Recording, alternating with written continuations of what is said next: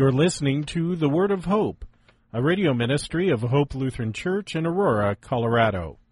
Our preacher is Pastor Bryan Wolfmueller with today's Word of Hope.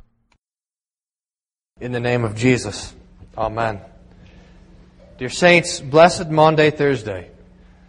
As we gather tonight to celebrate the 1981st anniversary of the night on which our Lord Jesus was betrayed the night on which his trial began, the night of his prayer in the garden, the night of his washing of his disciples' feet, the night of his prayer for his disciples and for us, and the last true celebration of the Passover. Of all the events of this very busy day and night in the life of our Lord Jesus, there are two particular statements that I would like for us to consider this night. For there are on this night two things that Jesus calls new the New Commandment and the New Testament. First, the New Commandment. This is where tonight, Maundy, Thursday, gets its name. It's from the Latin mandatum, which means commandment. A new commandment I give to you, says Jesus. And this is in John chapter 13 after our gospel reading. A new commandment that I, I give to you, that you love one another. Just as I have loved you, you also are to love one another. And then Jesus began to show them this love. It was during the Passover meal. Jesus stood up from the table and he laid aside his garments and he took a towel and he wrapped it around himself, and then on his knees he began to wash the disciples' feet. This is a stunning display of humility and service. I can only imagine the disciples' faces with tears running down their cheek, with their face buried in their hands. The shame of this. As Jesus comes to each of them in turn and, and takes off their sandals and washes their feet. They must have wanted to protest. You know they wanted to protest. No, Jesus. No. Stand up. Get dressed. You're the Lord. You're the Messiah. What are you doing? Peter actually says it. Lord, you'll never wash my feet. This is too much humility for Jesus. It's too low. It's too despised. But if you think, if you think that this is too low, just wait. In a few hours, Jesus will be sweating blood as he goes through his agony in the garden. Just wait. This night, we'll see Jesus mocked and stricken and accused of crimes that he didn't commit. Just wait, for tomorrow morning, Jesus will be stripped and beaten and condemned and whipped and spat upon and crucified with nails through his hands and his feet and a spear through his heart. Just wait, Peter, and just wait, disciples. Just wait, Christians. If this washing of the disciples' feet seems like too much humility for Jesus, it is only the beginning. So, after washing the feet of Peter, and the feet of Judas and the feet of the other disciples, Jesus comes back to the table and he gives us these words You see how I love you? This is how you are to love one another. A new commandment I give you. We have the commandment to love our neighbor already from Moses, but Jesus makes all things new and even the law and even his command to love. Because Jesus has a love that no one has ever even seen before. A love that holds nothing back. A love that gives everything. And then Jesus, who has all of this love, says to Peter and Judas and the disciples and you that you should do the same. And this is why the disciples are weeping, and while Peter's protesting, and while the entire world with shame looks upon this, while Jesus washes the filthy feet of the disciples, because we see there a love that knows no limit, that has no selfishness, that has no pride, and it's put on display, and as it is, we realize, perhaps more profoundly than ever before, that we are sinners. That we do not have this love. That this love that God commands and that Jesus has, we lack. We don't love God like, our, like we should. We don't even love our neighbors like we should.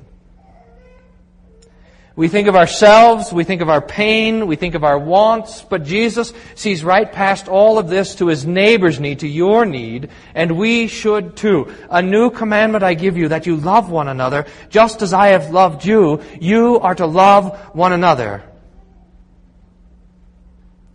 But you don't. You should, but you don't.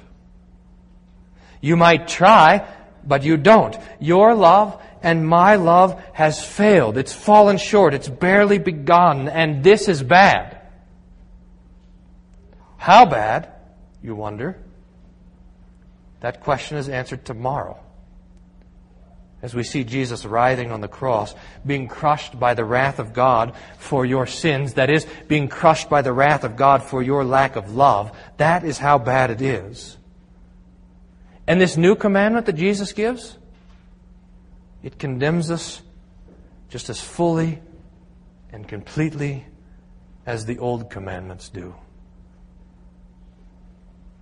But the commandment that Jesus gives is not the only new thing instituted this night.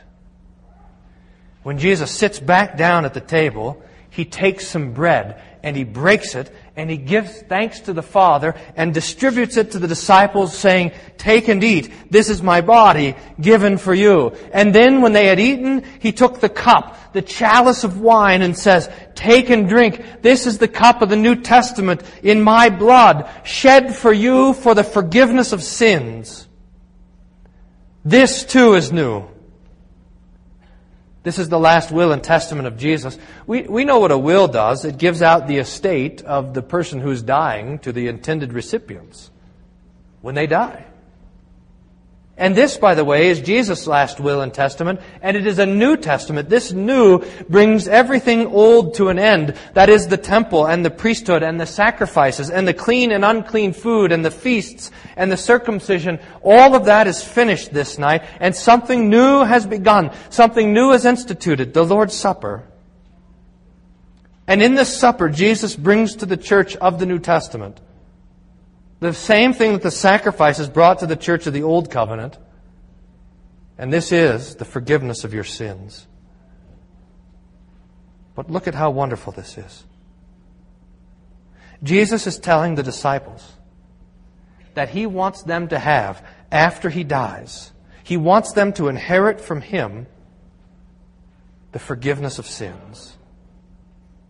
And more than this, so sure and certain does Jesus want them and you to be that your sins are forgiven. So much certainty does he want you to have that he puts his body and blood into their hands and into their mouth. The same body placed on the cross to win your forgiveness is put in your mouth to grant you forgiveness. The same blood that pours out of the hands and feet and side of Jesus to atone for your sins is poured into your mouth to cover your sins. So it is that the same promise that Jesus speaks after his six hours of agony on the cross is also spoken on this night for you to hear in his supper. It is finished. Because this New Testament this supper means the end of all of your sin. It means for you the end of all of your condemnation. It means for you the end of death and the end of fear. This New Testament, this supper, is nothing less than Jesus Himself bringing to you His cross and His blood and all of its benefits. Because you, you are the children of the inheritance of the New Testament. So, come with your sin because it's forgiven. Come with your death, it's been overcome. Come with all of your sorrow and your shame, with your sickness and your death and your death. Come with your fears and with your anxieties. Come with your lack of love to the New Testament, to the altar, to the supper instituted by the one who bled and died for you. Come, because Jesus loves you and because Jesus loves to forgive you, and because Jesus has gifts for you. For his meal and his cross and his love are for you. Take and drink. This is the blood of the New Testament shed for you for the forgiveness of your sins. Amen. And may the peace of God, which passes all understanding, guard your hearts and minds through Jesus Christ our Lord. Amen.